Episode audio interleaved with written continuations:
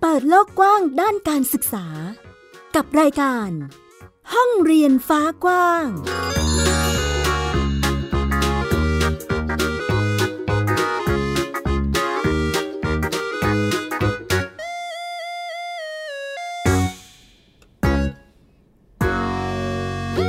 สวัสดีค่ะ ต้อนรับเข้าสู่รายการห้องเรียนฟ้ากว้างกลับมาพบกับมิวอัยดาสนศรีเช่นเคยนะคะ เราเจอกันเป็นประจำเลยค่ะ ทุกวันอาทิตย์แบบนี้ทาง www.thaipbspodcast.com หรือคุณจะฟังผ่านแอปพลิเคชัน Thai PBS Podcast ก็ได้เช่นเดียวกันนะคะ ซึ่งก็จะมีเรื่องราวข่าวสารด้านการศึกษา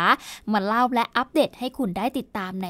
ทุกๆ วันเสาร์และอาทิตย์แบบนี้เลยละค่ะ วันนี้แน่นอนเรามีเรื่องราวที่หลากหลายเลยเกี่ยวกับการเรียนรู้ของเด็กๆ ไม่ได้มีแค่ในห้องเรียนเท่านั้น แต่ว่านอกห้องเรียนยังมีอะไรอีกมากมายให้เด็กๆ ได้ศึกษาให้เด็กๆ ได้เรียนรู้กันค่ะ วันนี้มีเรื่องของการเรียนรู้ธรรมชาติ รู้จักดิน รู้จักป่า รู้จักเขารู้จักน้ำนะคะรวมไปถึงการเรียนรู้ชุมชนของตัวเองด้วย ไปถึง 2 ชุมชนด้วยกันในวันนี้ น่าสนใจมากๆค่ะ เพราะว่าการลงไปเรียนรู้ชุมชนของตัวเองของเด็กๆเนี่ยตื่นตาตื่นใจมากเลยทีเดียวนะคะบรรยากาศจะเป็นอย่างไรต้องติดตามกันค่ะ ไทย PBS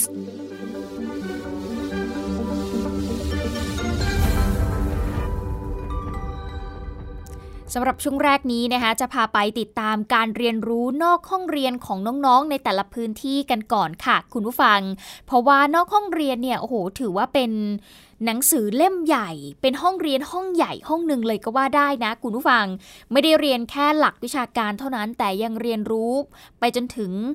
รากของเขานะคะ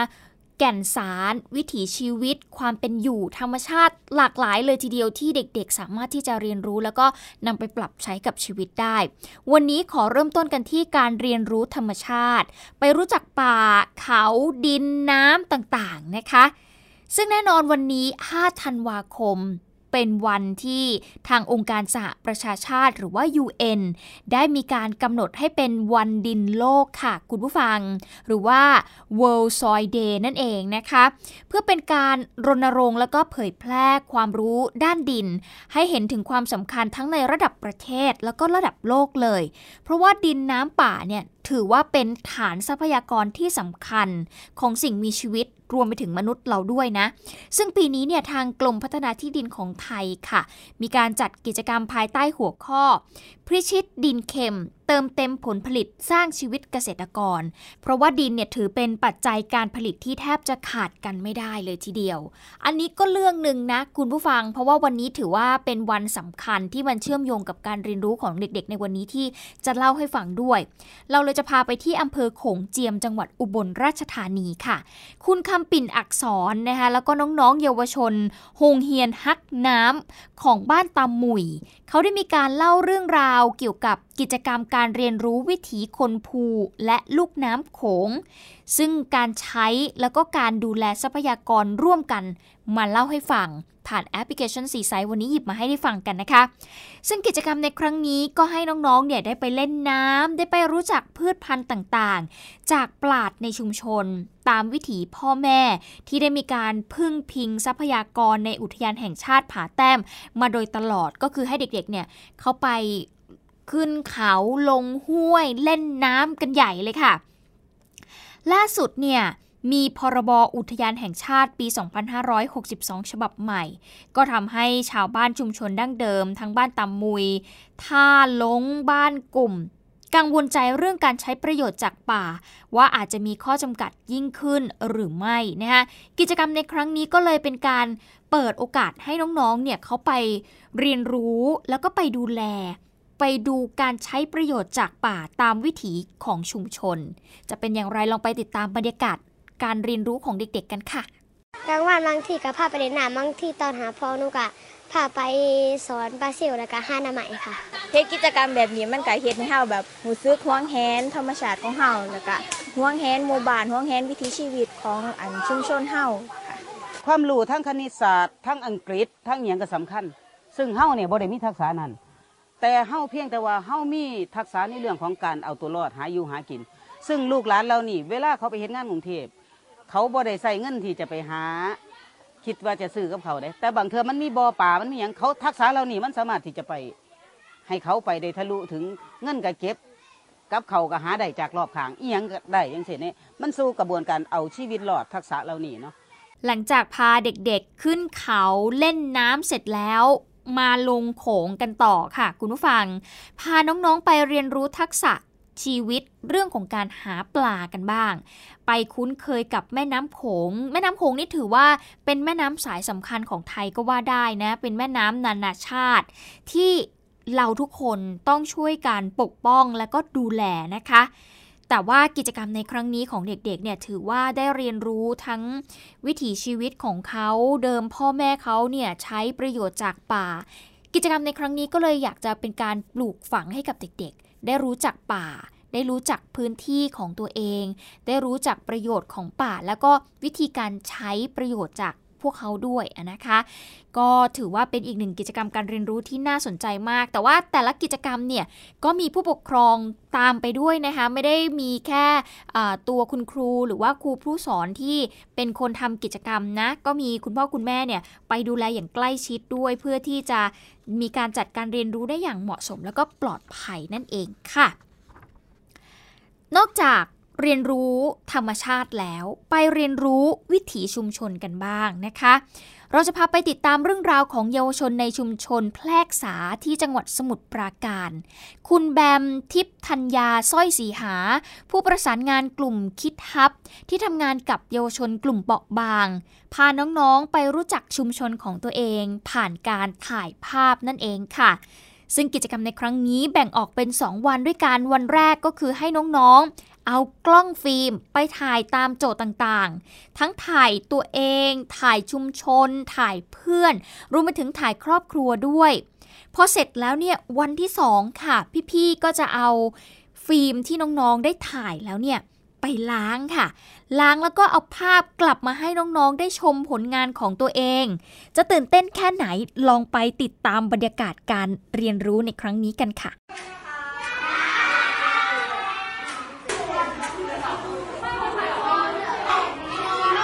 อย่าง วันนี้ก็จะมีเริ่มแรกมาเราก็จะเอารูปภาพที่ทำเมื่อวานที่ถ่ายเมื่อวาน ให้น้องๆเนี่ยเลือก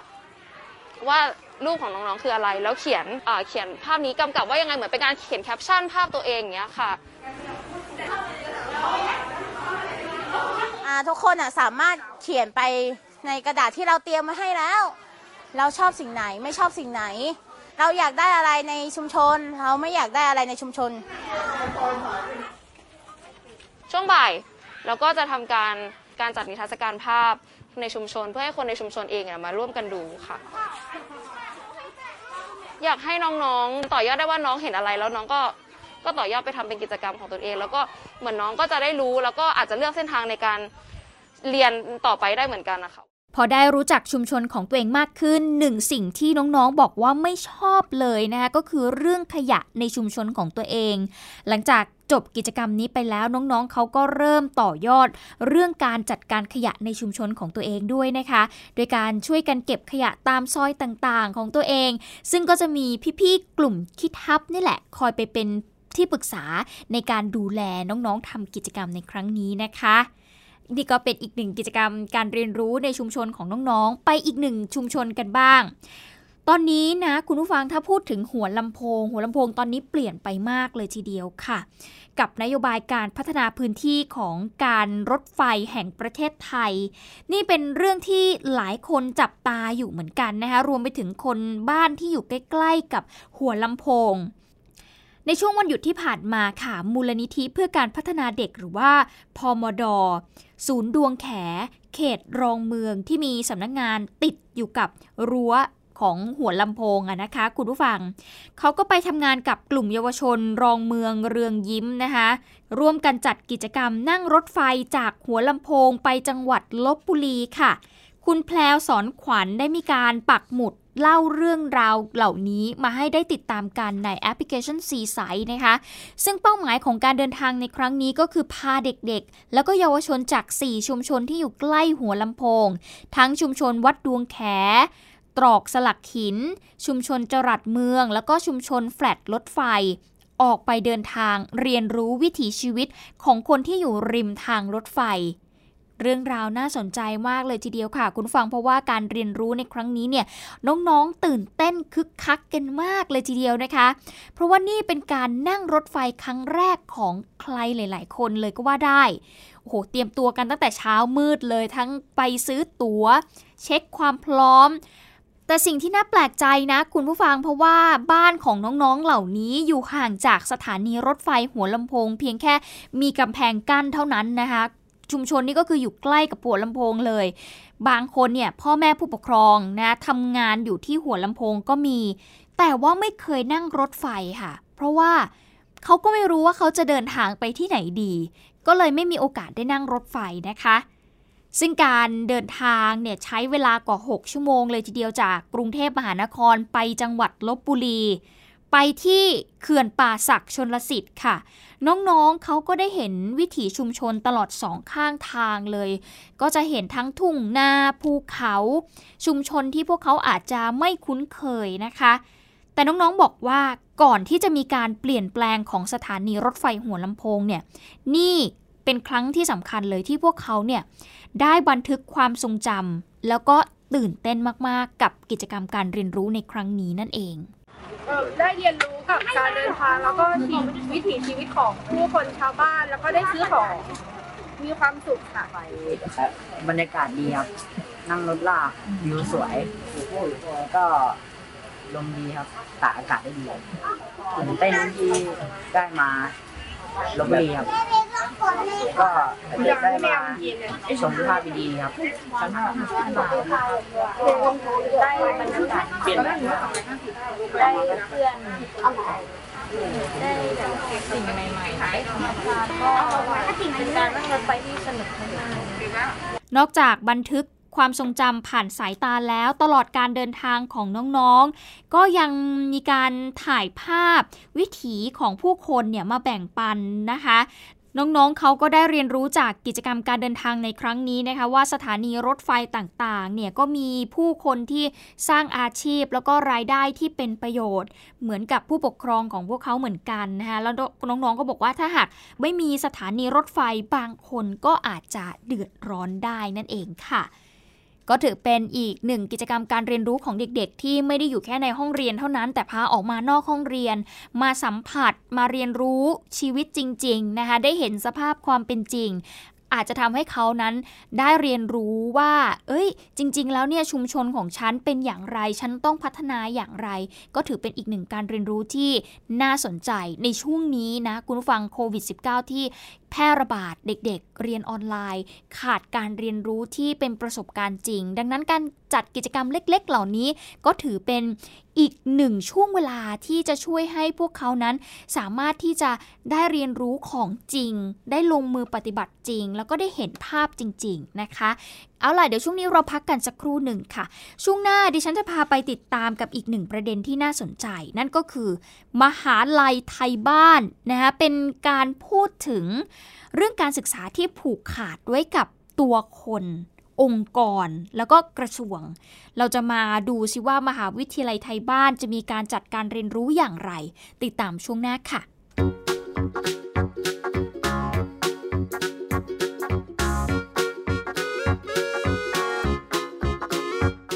ดโลกกว้างด้านการศึกษา กับรายการ ห้องเรียนฟ้ากว้าง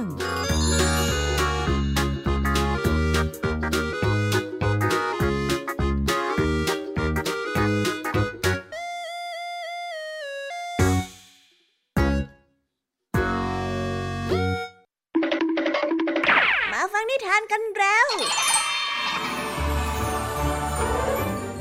จินตนาการกับไทย PBS Podcast ให้น้องๆ สนุกสนานไปกับ playlist นิทาน มากกว่า 100 เรื่องแม่เท่านะแม่เท่าจาก Kids Hour นิทานสุภาษิต และสื่อเสียงนิทาน ฟังได้ที่ www.thaipbspodcast.com และแอปพลิเคชัน Thai PBS Podcast ตั้งแต่วันนี้เป็นต้นไป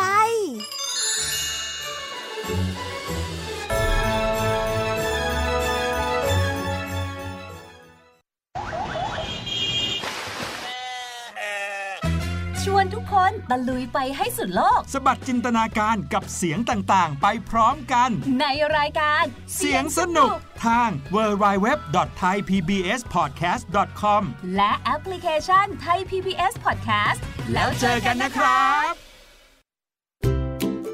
ช่วงเวลาแห่งความสุขช่วงเวลาแห่งการเรียนรู้ ยิ้มรับความสดใส ในรายการ พระอาทิตย์ยิ้มแฉ่งเย้ พี่เหลือมตัวยาวลายสวยใจดีพี่ รับตัวโยงสูงโปร่งคอยาว พี่วานตัวใหญ่พุงป่องพ้นหนาปูพี่โลมาที่แสนจะน่ารักแล้วก็ใจดี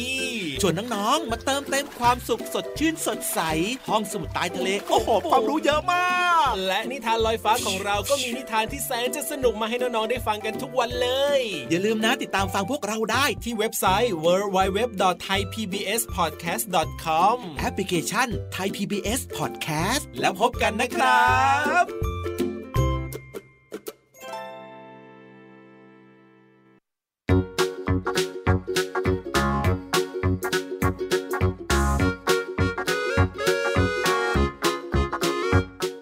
ลกกว้างด้านการศึกษา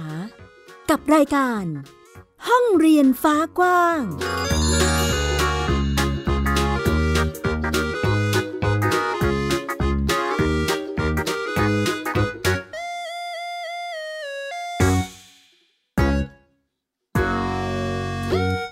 ลับเข้าสู่ช่วงที่ 2 กับรายการห้องเรียนฟ้ากว้างค่ะยังคงอยู่กับเราที่นี่ www.thaipbspodcast.com นะคะ ในช่วงที่ 2 นี้เราได้เกริ่นไปแล้วว่าเราจะพูดถึงมหาลัยไทยบ้าน ซึ่งเป็นอีกหนึ่งรูปแบบการศึกษาใหม่ที่น่าสนใจเลยทีเดียวค่ะ ประเด็นการศึกษาก็เป็นหนึ่งในกุญแจสำคัญของการแก้จนก็ว่าได้นะคุณผู้ฟังมีการคาดการณ์ของศูนย์วิจัย อนาคตศึกษา หรือว่า Future t e l Lab นะว่า 9ถึง10 ปีข้างหน้านี้เนี่ยใบปริญญาแทบจะไม่มีความหมายเท่าทักษะแล้วค่ะ มีความเป็นไปได้ว่าเรื่องนี้จะเป็นเรื่องจริงนะ คุณผู้ฟังเพราะว่าวันนี้เนี่ยการหาความรู้ใหม่ ๆ มันไม่ได้อยู่แค่ในโรงเรียนเท่านั้นนะ แต่ว่ามันสามารถหาเรียนรู้ที่ไหนก็ได้ โลกอินเทอร์เน็ตก็ได้ หรือว่าการไปเสริมทักษะในพื้นที่ต่างๆ ตอนนี้กำลังเป็นที่นิยมอยู่นะคะ ก่อนหน้านี้ไทย PBS เคยนำเสนอความพยายามของเครือข่ายก่อการครูที่อำเภอสีชมพูจังหวัดขอนแก่น มีการรวมพลังคนหนุ่มสาวที่กลับไปอยู่บ้านเปิดการท่องเที่ยวโดยชุมชนที่ใช้ชื่อว่า เที่ยววิถีสีชมพูค่ะ โดยนำเอาต้นทุนสิ่งแวดล้อมที่มีอยู่ในท้องถิ่นเนี่ยมาสร้างความเป็นไปได้ใหม่ ๆ เรื่องการเรียนรู้ให้เกิดขึ้นในพื้นที่ของตนเอง ตอนนั้นยังเป็นเพียงแค่การหาแนวร่วมแล้วก็ลองทำนะคะแต่ว่าล่าสุด พวกเขากำลังสร้างพื้นที่การเรียนรู้แนวใหม่ในชุมชนอย่างจริงจัง โดยเตรียมที่จะเปิดกิจกรรมที่ใช้ชื่อว่า มหาลัยไทยบ้าน ในวันที่ 10 ถึง 12 ธันวาคมนี้ค่ะ ซึ่งเป้าหมายของมหาลัยไทยบ้านก็คือการเปลี่ยนเรื่องการศึกษาที่ผูกขาดไว้กับตัวคน องค์กรแล้วก็กระทรวงเนี่ยมาเป็นการเรียนรู้บนความสัมพันธ์ที่ทุกคนสร้างสรรค์ได้ค่ะ โดยครูสัญญา มัคคริน ครูแกนนำจากเครือข่ายก่อการครูทำงานกับคนรุ่นใหม่ ในอำเภอสีชมพูอำเภอภูผาม่าน ที่นำเที่ยววิถีสีชมพูด้วยกันเนี่ยเครือข่ายก่อการครูจากโรงเรียนผานกเขาอำเภอภูกระดึงจังหวัดเลย ที่ทำเรื่องการศึกษา แทนตัวเองว่าเหล่าไทยบ้าน แปลภาษาอีสานว่าชาวบ้านนะคะคุณฟังไทยบ้านนี่ก็คือชาวบ้าน เป็น learning space ชวนผู้ที่สนใจเนี่ยมาสนุกแล้วก็มาเรียนรู้ร่วมกันนั่นเองนะคะที่ตำบลดงลานอำเภอสีชมพูจังหวัดขอนแก่น ซึ่งกิจกรรมในครั้งนี้เนี่ยไฮไลท์เลยก็คือมี 4 กิจกรรมด้วยกันก็คือ 1. ไทยมุงค่ะ ก็จะเป็นพื้นที่การแลกเปลี่ยนเรียนรู้ต่อยอดไอเดีย แล้วก็มีไทยทอล์กนะคะก็จะเป็นการเติมแรงบันดาลใจจาก 14 นักการเรียนรู้ ที่มีประสบการณ์ที่แตกต่างหลากหลายในขอนแก่น แล้วก็เพื่อนๆเครือข่ายจากอำเภอเชียงดาวจังหวัดเชียงใหม่นะคะมาร่วมกันแลกเปลี่ยนประสบการณ์นะคะ ต่อมาคือ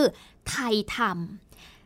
ไทยทำเนี่ยคือการผลัดกันเรียนเปลี่ยนกันสอนนั่นเองนะคะก็จะเน้นการเรียนรู้ภาคปฏิบัติที่สนุกแล้วก็มีส่วนร่วม และอีกหนึ่งก็คือไทยทริปนั่นเองค่ะก็คือพากันไปเที่ยวแบบดิบๆ หรือว่าดิบๆแบบลึกนะคะ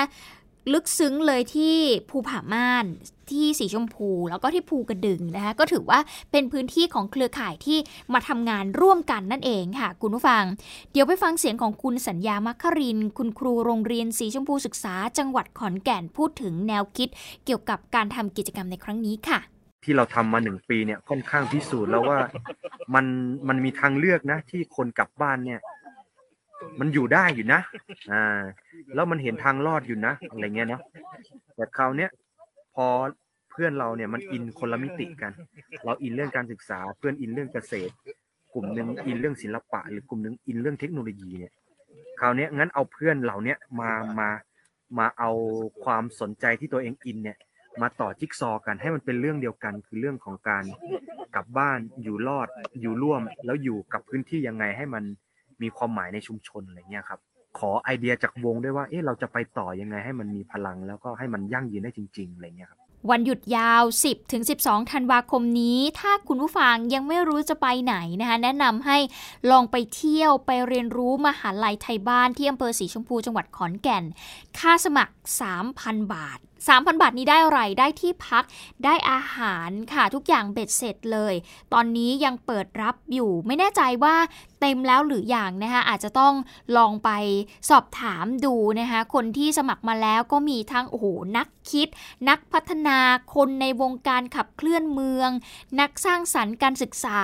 ที่จะไปรู้จักแล้วก็ไปใช้ชีวิตร่วมกันตลอด 3 วันเลย สมัครแล้วก็ดูรายละเอียดได้ที่ Facebook มหาลัยไทยบ้านนะคะใครที่สนใจอยากจะไปเติมเต็มตัวเอง อยากจะไปแลกเปลี่ยน อยากจะไปเห็นวิธีการเรียนรู้ ก็สามารถที่จะไปสมัครแล้วก็ไปเรียนรู้ร่วมกันได้นะคะ ไทย PBS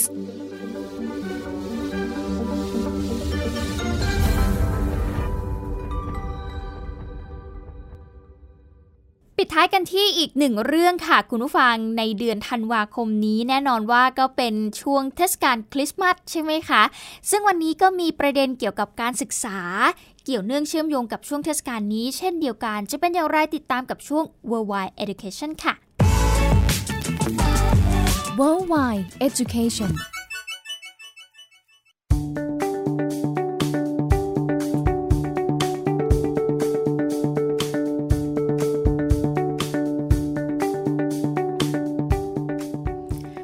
นสอนซานตาคลอสในกรุงลอนดอนของอังกฤษนะคะปรับหลักสูตรการสอน โดยเพิ่มทักษะการสื่อสารกับเด็กๆ ผ่านระบบออนไลน์ เพื่อให้สอดรับกับสถานการณ์การแพร่ระบาดของโควิด -19 เสียงหัวเราะนี้เราคุ้นเคยกันดีนะคะ เป็นเสียงหัวเราะที่ถือว่าเป็นสัญญลักษณ์อย่างหนึ่งของซานตาคลอสค่ะ แล้วก็เป็นหนึ่งในหลักสูตรที่ทางกระทรวง ความสนุกซึ่งเป็นโรงเรียนสอนวิธีการเป็นซานตาคลอสต้องสอนให้กับนักเรียนนั่นเอง รวมไปถึงวิธีการเดินการสื่อสารกับเด็กๆ ซึ่งปีนี้ก็มีการเพิ่มหลักสูตร แล้วก็วิธีการสื่อสารผ่านออนไลน์กับเด็กๆ อย่างเช่น วิธีการพูดผ่านไมโครโฟนอย่างไร ไม่ให้มีเสียงลมพ่นออกมา ซึ่งก็จะทำให้เด็กๆนั้นตกใจกลัว อีกสิ่งหนึ่งที่เปลี่ยนไปจากเดิมก็คือซันตาคลอสเนี่ยจะต้องสวมหน้ากาก เพื่อป้องกันการแพร่ระบาดของไวรัสโควิด -19 ด้วยนะคะ ปีนี้ทางโรงเรียนได้เปิดให้ผู้ที่สนใจ จองคิวซันตาคลอสเพื่อไปปรากฏตัวในงานต่างๆ รวมไปถึงการพูดคุยผ่านระบบออนไลน์ ซึ่งก็ได้รับความสนใจเป็นอย่างมากค่ะ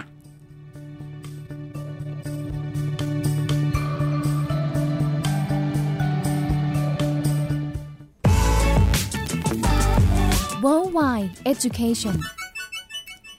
และนี่คือทั้งหมดของห้องเรียนฟ้ากว้างที่นำมาฝากคุณผู้ฟังในวันนี้นะคะ มีประเด็นทั้งเรื่องของการเรียนรู้นอกห้องเรียน อย่างการเรียนรู้ธรรมชาติ การเรียนรู้ชุมชน รวมไปถึงแนวคิดการศึกษาใหม่ ๆ อย่างมหาลัยไทยบ้าน ที่จะรวบรวมเอาผู้ที่อยากจะเรียนรู้อยากจะแลกเปลี่ยนกันนะคะไปรวมตัวกันเพื่อที่จะแลกเปลี่ยนเรียนรู้กันนั่นเองค่ะ แล้วก็รวมไปถึงโรงเรียนซันตาคลอสด้วยนะที่ตอนนี้ปรับเปลี่ยนหลักสูตรของการเรียน เพื่อให้เท่าทันกับโลกยุคใหม่ แล้วก็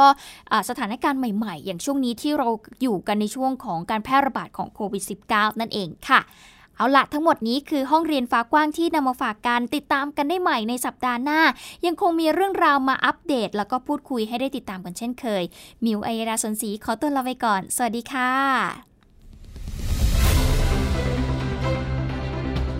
ติดตามรายการได้ที่ www.thaipbspodcast.com แอปพลิเคชัน Thai PBS Podcast หรือฟังผ่านแอปพลิเคชัน Podcast ของ iOS Google Podcast Android Podbean SoundCloud และ Spotify ติดตามความเคลื่อนไหวของรายการและแสดงความคิดเห็น โดยกดถูกใจที่ facebook.com/thaipbspodcast